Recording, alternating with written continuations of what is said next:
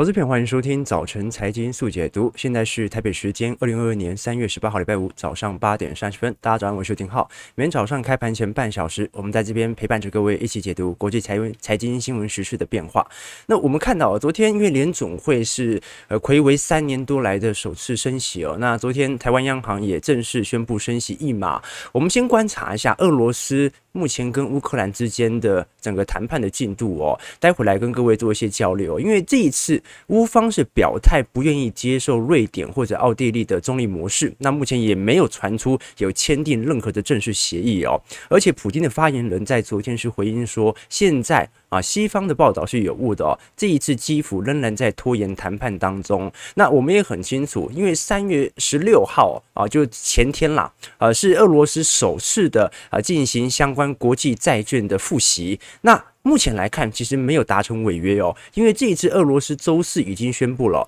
支付了两笔美元的国际债券的债息，总金额是一亿一千七百万美元。那么基本上它是没有违约的哦。所以到底对于俄罗斯内部的金融冲击为何？我们稍晚也来跟各位做一些分析啦。至少我过去两天全球似乎有所利空进出的感觉啊。我们看到美国股市哦，已经连续三个交易日持续走高了，哦道琼是连续四个交易日。昨天标普五百指数啊，甚至上升了一点二三 percent，好，这个是二零二零年十一月份以来的连续三个交易日的最好的表现，哦，所以现在到底是美国股市的利空已经进出了，大家是在等月五月份，等待这个五月份那一次的升息措施，还是说现在的乌俄冲突仍然有可能持续干扰着全球的资产行情呢？可是如果会干扰的话，那为什么大宗资产目前整体的跌幅会来得如此猛烈呢？待会来跟各位做一些交流。好，那我们首先呢，一样从啊昨天晚上最新所公布的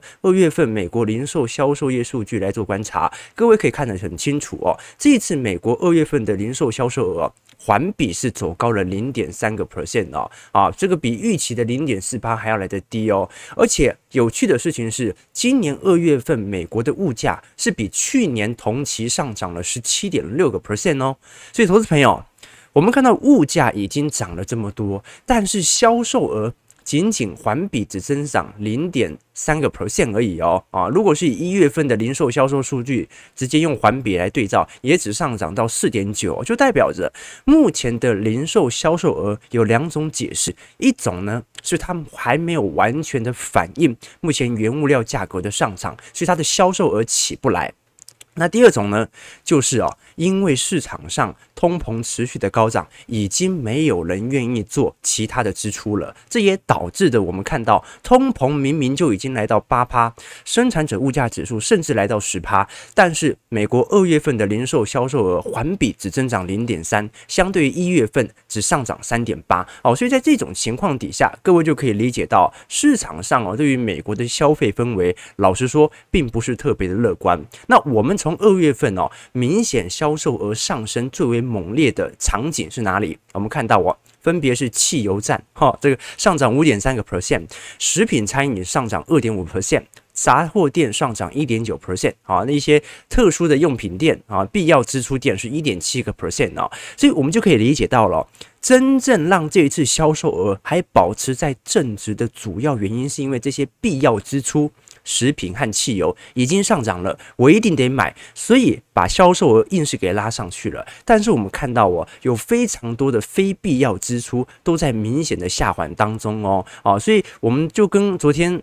我们跟各位解释的一样哦，通膨到最后很有可能会形成非必要消费品的通缩，因为。通膨上升了，我五谷杂粮吃的还是要吃，所以我还是得花钱。那可能的确造成你的支出持续的扩大，但是也由于通膨太过头了，导致我必须减少啊一些三 C 消费产品一些非必要的支出啊。那有趣的事情是什么？有趣的是，昨天啊，美国总统拜登哦，还特别看到这项数据之后啊，做了一些谈话哦。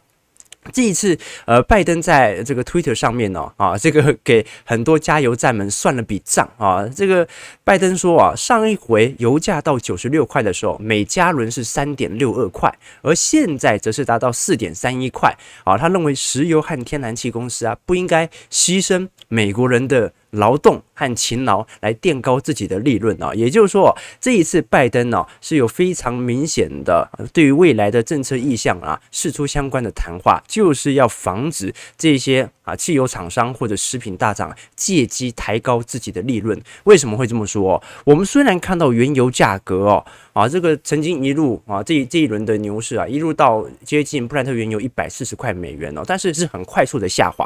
而我们现在所看到的原油价格，大部分都是原油期货价格，大概都是啊一个月度到两个月度以后，到时候的实体价格。所以在这种情况底下，照理来讲，它马上的上去，又马上的下来，这一段上涨的途径，照理来讲不应该会快速的传导到现在的消费者手上，但是现在传的速度有一点太快了。这说明什么事情呢？这说明呢，很多的生产者生产者其实是借机的。故意的抬高价格，要不然我们正常期货价格，你看这个生产者物价指数是十趴，那通常你要一个季度以后才有可能会传导到市场的一个消费行为身上嘛，不会传得这么快。好，所以这个值得大家来关注一下拜登后续所采取的相关的财政监管上的一个行为哦。好，那我们一样拉回来来聊一下，因为从呃昨天开始啊，联准会就正式迈入了实质的升息循环啊，联邦基准利率也正式从零点二五 percent 来到零点。点五 percent 区间哦，也是一八年十二月份以来的升息哦。好，那今年呢？啊，扣除这一次，还会有六次的升息时程可以来做一些预估。好，那昨天的通过啊，就是说联总会升息一码，是以八票同意加上一票反对。那这个一票反对，就是我们以前一直跟各位讲那个超级鹰派的。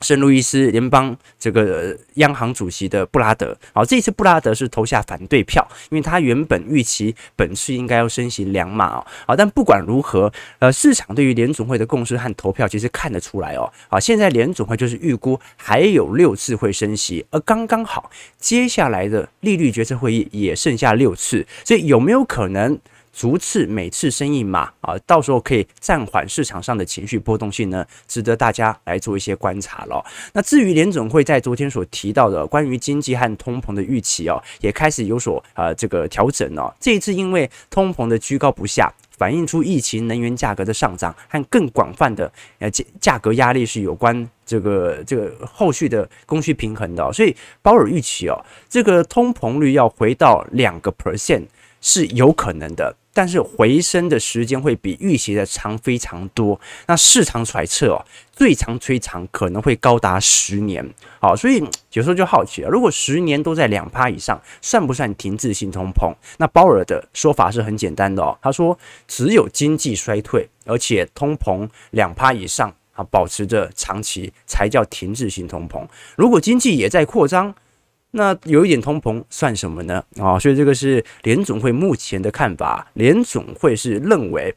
目前平均高于两趴的通膨是可以接受的，只要就业市场仍然保持着扩张的氛围哦。好，但是机构投资者就不这么认为了。我们看到昨天美银所公布的报告，其实也特别提到了。这一张图表啊，是美银针对全球制造业经理人采购指数的预估值。我们看到啊，投资者预期美国的 ISM 指标啊，将在未来几个月高速的走低。那我们也很清楚哦，这个 PNIISM 这个 ISM 制造业经理人采购指数的 PNI 哦，它是一个标准的景气的领先指标。通常它相对于股市有领先效果，好，那未来哦会衰退到三成五这种状态底下，是不是很有可能形成经济衰退？这是有可能的。当然，美银还无法确认这一次股市的下跌到底是一个单纯的去估值啊，就涨多稍微修正，还是真的要面临衰退？因为面临衰退的话，哦，那么全球所面临的灾难就会很大。为什么？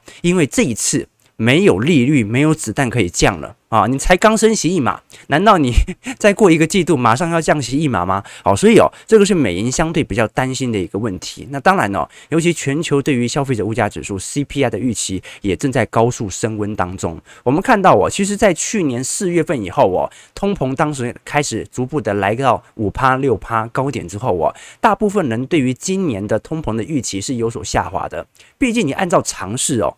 这个基期效果嘛，啊，去年的基期都已经这么高了，今年的通膨难道还可以相对去年已经涨了五趴六趴，再涨五趴六趴吗？啊，这个是市场上比较怀疑的。那我们之所以看到二月份的通膨率哦，仍然保持在八趴，有一个很重要的原因，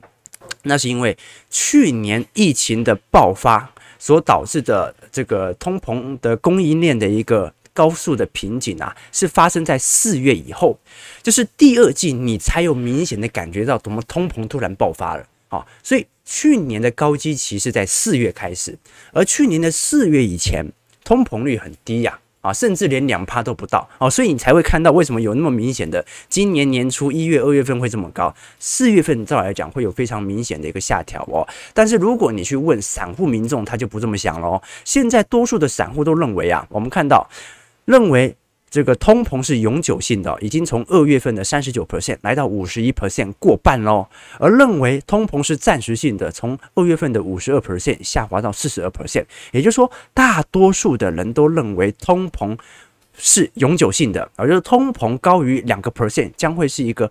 长远的趋势啊，这个是大多数散户的看法。至于散户认为的是对还是不对啊，大家就可以自己来做一些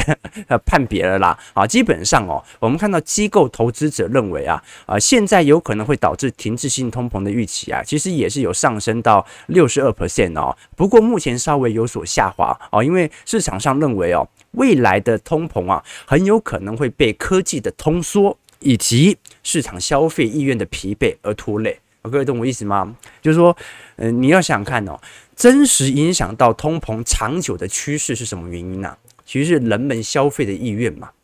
就一个国家哦，他老人太多，怎么样都不愿意消费哦，那就会像日本一样啊，你怎么做货币宽松都没有用哦，安倍设三支箭、四支箭、五支箭都没有用，为什么？因为整个人口结构它就是倾向少花费，老年人花的钱一定比年轻人来的少，好，所以哦。正常来讲哦，一个国家中长期的通膨或通缩，假设财政状况是稳健的话，它取决于一个国家它整体的消费观啊。所以各位懂我意思吗？那随着目前老龄化的趋势啊越来越明显，其实。照理来讲啊，全球应该要通缩的，而这个通缩有可能会被联准会的货币政策给破坏，这个只是我们中长期的一个想象啊，所以我倒是不认为这么悲观啦，说会停滞性通膨，而且停滞性通膨它有一个前提嘛，经济要衰退啊，那目前。啊，美国经济还在扩张，只是开始由高点开始往下缓啊。那台湾经济增长率表现也不错啊，有四趴多，所以哦，后续我觉得值得大家来做一些留意。我反倒不像啊这个大多数散户一样这么的悲观啦。好，那这一次联准会其实也提到了关于乌俄冲突啊所带来的不确定性。那我们也看到，因为本周我俄罗斯的啊相关的国际债券呢，它并没有产生违约，而我们看到历年来俄罗斯的货币储备哦，其实相对于美元体系啊，已经做了非常多的一个啊。呃，递减啊，所以基本上啊，对于外汇储备，即使美元目前俄罗斯被欧美国家给冻结了，但是仍然并没有造成国内的系统性风险哦。好，这个很多人可能不知道哦，就是说现在很多人会想说。俄罗斯内部可能很混乱呐，大量的人都是啊金融恐慌啊，每个人都去银行想要把钱给赎回来啊，这个换成黄金啊。但是其实你会发现哦，这个我们当然看到俄罗斯内部有一些反战人士在，但是多数人哦，并没有在俄罗斯形成恐慌的迹象啊，没有造成金融崩溃。而且呢，也有不少的民众是相信政府的话哦，所以有时候我们这个身在局外人，还是要用客观的角度来看一下，到底这一次俄罗斯由内部动乱引起啊，这一次乌俄冲突结束的可能性高吗？啊，至少哦，我们这一次从美联社的一个报道来做观察，其实目前俄罗斯内部完全没有形成任何的实质的金融恐慌啊，有一些。这个反对人士，但是远远没有到达混乱的程度啊！这个是美联社最新所进行的观察。好了，那不管如何啦，至少目前局势稍微和缓了一点。我们先看一下美国股市哦，在过去三天的行情，我们看到道琼工业指数啊，已经连涨四天了，上涨四百一十七点，一点二三 percent，收在三万四千四百八十点哦。这一次啊是快速的进行上扬啊，不过量能并没有爆大哦，也就是说这一次算是无量上涨了。那很快哦，呃，可能在下周。周就会开始触碰到啊整个年线的反压关卡了，那就看一下中长期均线，因为现在不管是季线、半年线。还是年线都有一点下弯的局势在。何况道琼已经是四大指数里面涨得已经相对比较好看的了，所以道琼如果能够率先突破的话，对于美国股市的机构投资者，尤其是系统单的回补啊，渴望会带来一个不错的回补效果。我们再看一下标普啊，标普这一波已经准备要触碰回年线关卡了哦，那一样啊，它的一个整个呃上方的长期均线卖压还是相对来个来看是比较大。那这一次的上涨也是无量上涨，并没有爆大量哦，所以呃还是要观察一下，在未来一两周的盘势走向。标普昨天上涨五十三点，一点二三 percent，收在四千四百四四十一点。我们再看一下纳指，纳指上涨一百七十八点，一点三三 percent，收在一万三千六百一十四点。这个纳指就离啊上方均线的乖离就还有好一段时间了。那预估啦。啊，就算按照这个缓牛的局势漫步的上涨哦，这个应该下礼拜半年线怪破年线也是迟早的事情呐，哈，会形成五成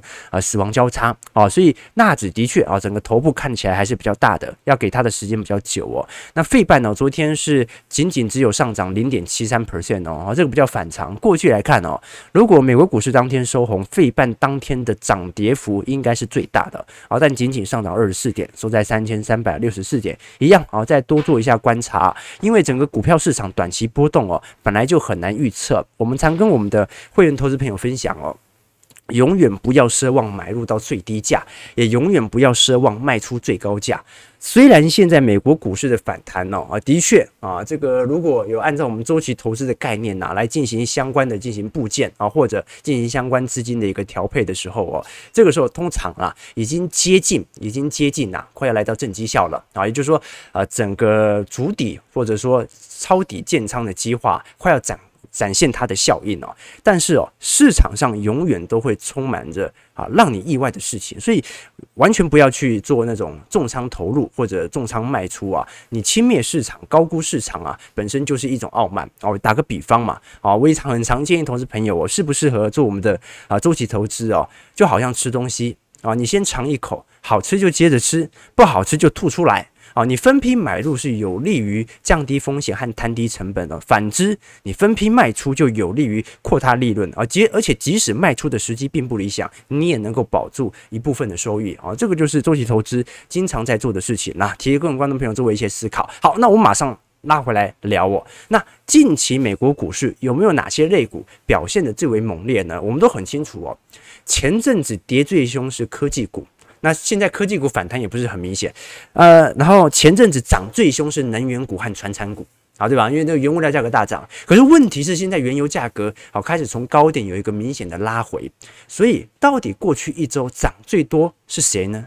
啊，这各位一定想不到哦，是 KBW 美国银行股。好，我们看到这一次通膨率哦持续的高涨哦，结果会发现哦，真实因为受惠到这一次联总会利率决策。利率的上扬的，其实是金融股的一个大幅的资金来进行涌入。我们刚刚看到摩根大通哦、美银呐和花旗啊，近期股价的流动性都开始有一个明显的攀升哦。从全天候来看呢，你像前天这个摩根大通是上涨四点五 percent，花旗涨了三点一 percent。啊，那有趣的是哦，KBW 啊，今年如果是银行指数由高点往下跌的话啊，就是说今年年初了，一月一号开始往下跌啊，仅仅只跌了五趴哦，投资朋友，好，所以就连美国股市这些金融股的抗跌性哦，也在快速的涌现当中啊，这就值得大家来多做一些留意和关注了。好，那我们马上来看一下台北股市啊，在昨天的表现。好，台股昨天哦，啊，这个上涨动能非常明显哦，这一次跑回的年线哦，加权指数中场上涨五百零七点，好，收在一万七千四百四十八点哦，也是史上的第三大涨点哦，啊，并且成功收复刚才提到年线，成交值哦，啊，有四千零八亿，啊，三大法人则是联手买了五百亿哦，这一次外资终于回补了四百四十八亿哦，不过我们看到昨天其实最为值得关注的一件事情呢，除了投信连三十二买一直在买之外哦，昨天呢。是关于台币哦，我们看到昨天台币暴升呐，哦，昨天台币暴升呐，这一次一举升破了二十八点六和二十八点五块的两道关卡，最终是收在二十八点四五六，而且哦，台北外汇市场成交值哦，居然爆出了十八点九亿美元的大量哦。哦，就代表着昨天哦，外汇市场哦受到了非常明显系统单的一个涌进。那如果我们从全球主要经济体啊对于美元的升贬幅度来做观察，各位会发现哦，从今年以来哦，其实贬最凶的就是新台币啊，那反而人民币还是微微升值哦。我们看到贬第二的是日元，再来是韩元、欧元。可是各位要知道哦，日元、韩元哦，基本上从二零二一年就一路贬到现在了。哦，所以它再贬个三趴已经贬很多了，而新台币哦，是一直到二零二二年才开始有非常明显的转强趋势，呃，才明显的转贬趋势在。哦，所以哦，我们看到昨天市场上最为关注的哦，首先是台币的大幅的升值。是否跟央行决定要升息一码有非常密切的相关？我们看到哦，呃，这个昨天央行宣布呃开始进行大幅度的升息，这一次呃不能讲大幅度升息啊，就是升息一码而已哦。那很多人会说，这一次央行的升息是否要呃快速的控制国内的通膨？好，你说台湾有没有通膨？台湾有啊，但台湾通膨远远不如美国的通膨来的剧烈，对吧？好，所以真实央行哦。呃，因为通膨太剧烈而要升息一码的这个直接关系，其实并不是这么的强烈哦。你想看升息一码才多大？真正升息的用意哦，我们看得出来哦，它是要逐贬。我们看到台币汇率哦，在过去半个月以来哦，几乎是刹不住车的，几乎每天都留上影线啊。这个央行每天都在用外汇储备哦，尽量的抛美元买台币哦，试图要稳住汇价，但稳不住了，所以只好怎么办？直接升息，把国内利率水平调高。一旦国内的利率水平调高，就代表着你把钱啊放在台湾的央行体系、台湾的商业银行体系，你拿到的利息会变多，因此台币就会因此来值钱啊。所以这是央行十年多以来的首次升息哦。啊，那很多人说是呃为了打炒房，我认为有呃打炒房的影响有限啊。怎么说？就是你想想看啊，因为房贷一千万。啊，假设三十年好了，那就是三百六十期嘛，三百六十期一千万，那一年这个呃一个月啊，差不多就是两万两万出左右吧，啊，对不对？那你再加上利息，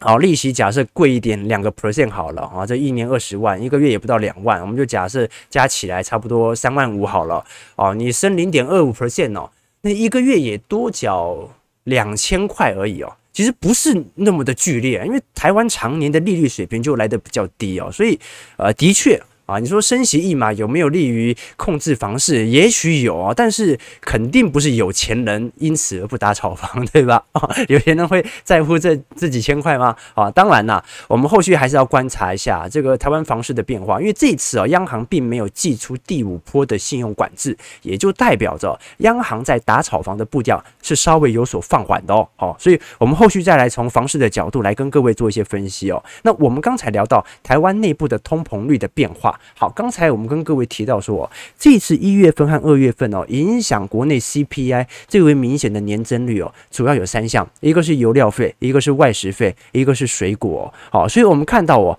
反而我们看到的这个耐久性消费品啊，运输费啊，房租、肉类啊，成衣啊，虽然有所上涨哦，但是。本身它的这种基期的变化幅度，跟它所占的权重因子，并没有想象中还要来得大。而台湾呢，它又是很明显的好，在今年和明年，其实都是符合一个啊中长期的扩张格局。那去年因为二零二零年基期够低，所以去年经济成长率是六点四五 percent。那今年呢？呃，中央银行预估是四点零五 percent，那 IHS 预估是三点一六 percent，有一点差距啦。通常呃，这个国内主计数都预估的比较来的高哦，所以就说明了央行在昨天也提到了，杨金龙特别说，台湾很难进入停滞性通膨。第一个哦，台湾常年是通缩环境啊，那之所以是通缩环境，来自于台湾储蓄率太高。啊，台湾人这个储蓄率偏高的情况底下，容易把赚到的钱存起来，那不愿意消费，就很难去刺激通膨。那第二点呢，就是台湾在计算通膨的时候，这是央行不会提到的啊。台湾在计算呃通膨的时候，并没有把房价计入通膨，它是把房租计入通膨。啊，各位懂我意思吗？啊，就是说这个这个土地价格的上涨，它是不算你的通膨的啊，但是房租算啊，所以在权重上面的计算呢、就跟海外会有一些比较明显的落差啊，所以这值得大家来做一些观察了啊。这个台湾的确进入停滞性通膨的程度比较难啊，毕竟常年都是通缩，今年好不容易有通膨，对吧？好，好，那我们再看一下台积电，台积电昨天是大涨了四点三个 percent 呢，收在五百八十二块，单日市值是增加六千二百。百二十三亿，我们看到不管是台积电还是联发科，昨天都强弹。联发科昨天甚至大涨了七个 percent 哦，中场收在九百六十八块。那包括呃这个千金股啊，目前矽力 KY 好也重返到三千块哦。基本上昨天是大量的喷出啦，但值得呃跟大家来做一些关注的，是关于近期关于 PC 股的法说会。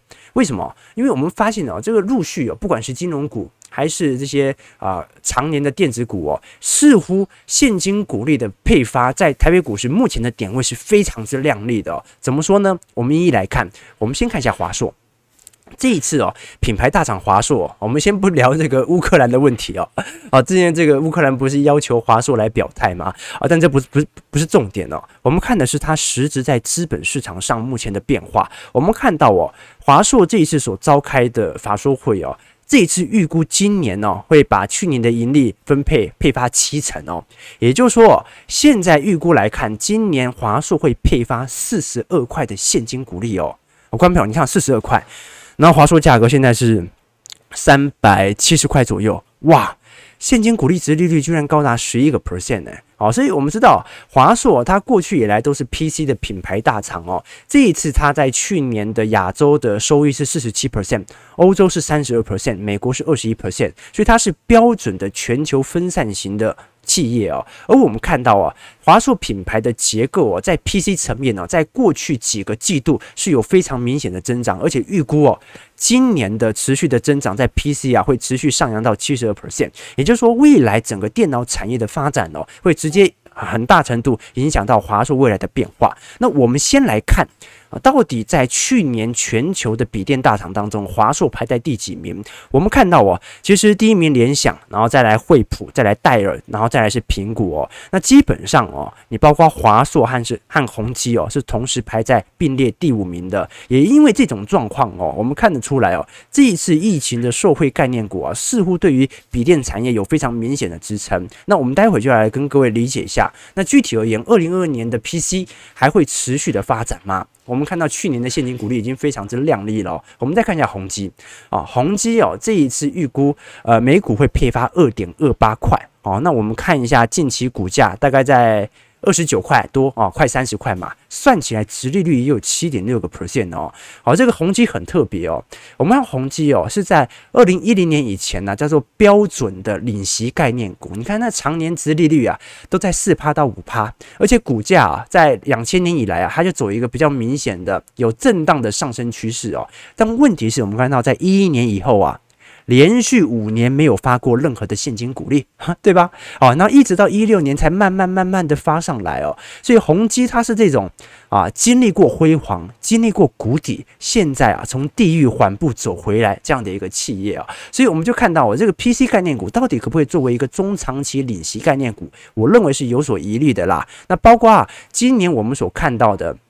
全球的 NB 的出货量哦，其实会来到一个相对谷底的状态，也就是说，大家要有所预估哦。我们看到如此亮丽的现金股利的发放哦，来自于二零二零年和二零二一年呐、由于疫情爆发所带动的全球数位化的转型，所以你就看到全球的 NB 啊开始出货量大增。那现在二零二二年呢、预估全球的 NB 出货量会来到啊本轮牛市的最谷底。好，所以各位要很清楚知道了，明年配发今年现金股利的时候，可能就不会这么的亮丽。如果股价还持续往上涨，那殖利率会更低。好，但是各位也要很清楚的理解到，如果今年呐、导致了 PC 概念股啊，随着 NB 的出货量开始有所下调的话，那也许。这个时候就是非常好准备二零二三年零股息的计划了，因为我们都很清楚哦，现在整个 PC 概念股啊，今年是一个明显的产业周期的下降趋势哦。你除非哦去寻找一些比较相关哦特殊产业的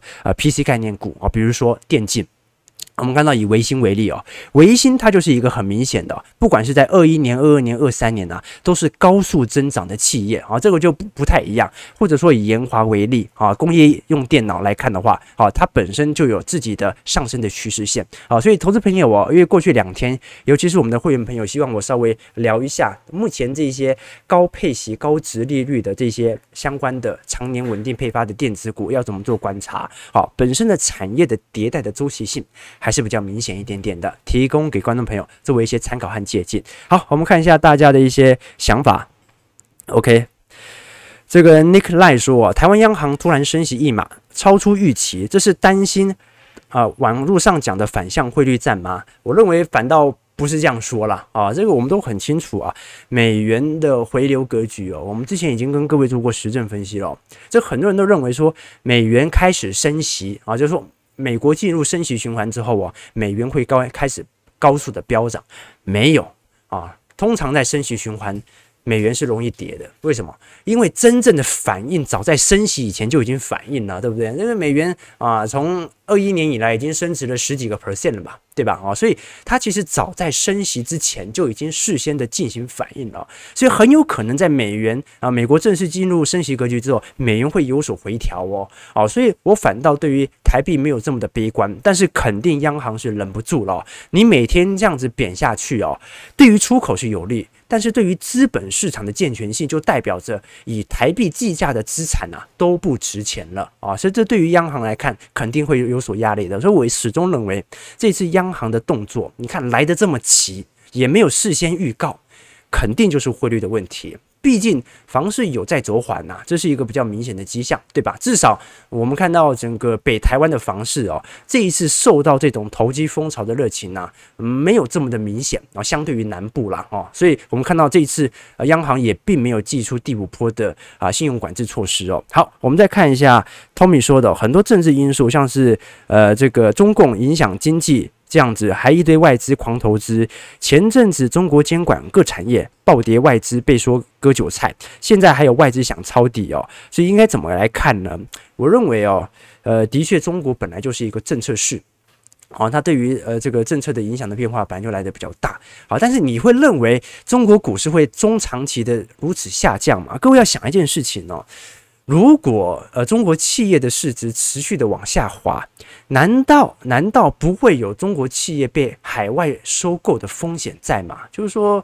就是就像台积电一样，台积电现在台外资卖的那么凶，外资都还持有七成台积电的持股，诶，所以真正台积电赚到大部分的钱都是给海外投资者嘛，哦，所以哦，有没有可能随着啊中概股股价的持续的低迷啊，最后反而持有这些中概股的全部都变外国投资者了呢？啊，这个是有趣的一个想法了。好，我们看到台北股市今天开盘小跌二十四点，预估量能不大，仅仅只有两千五百亿。第一盘报的很小，收在一七四三二。好，我们看到整个全球股市哦，在过去两周的动态变化是比较明显的，但是我绝对不会说现在是一个回升格局。然后，毕竟呢，我们看到整个美国股市的长空趋势，从中长期的均线就已经明显的展开了。啊，所以这个时候哦，很多人说啊。这个开始主体成功，准备向上追，它的风险肯定是在的。毕竟哦，连中长期均线呢、都还没有开始给予你明显的卖压，你都还无法确定能否突破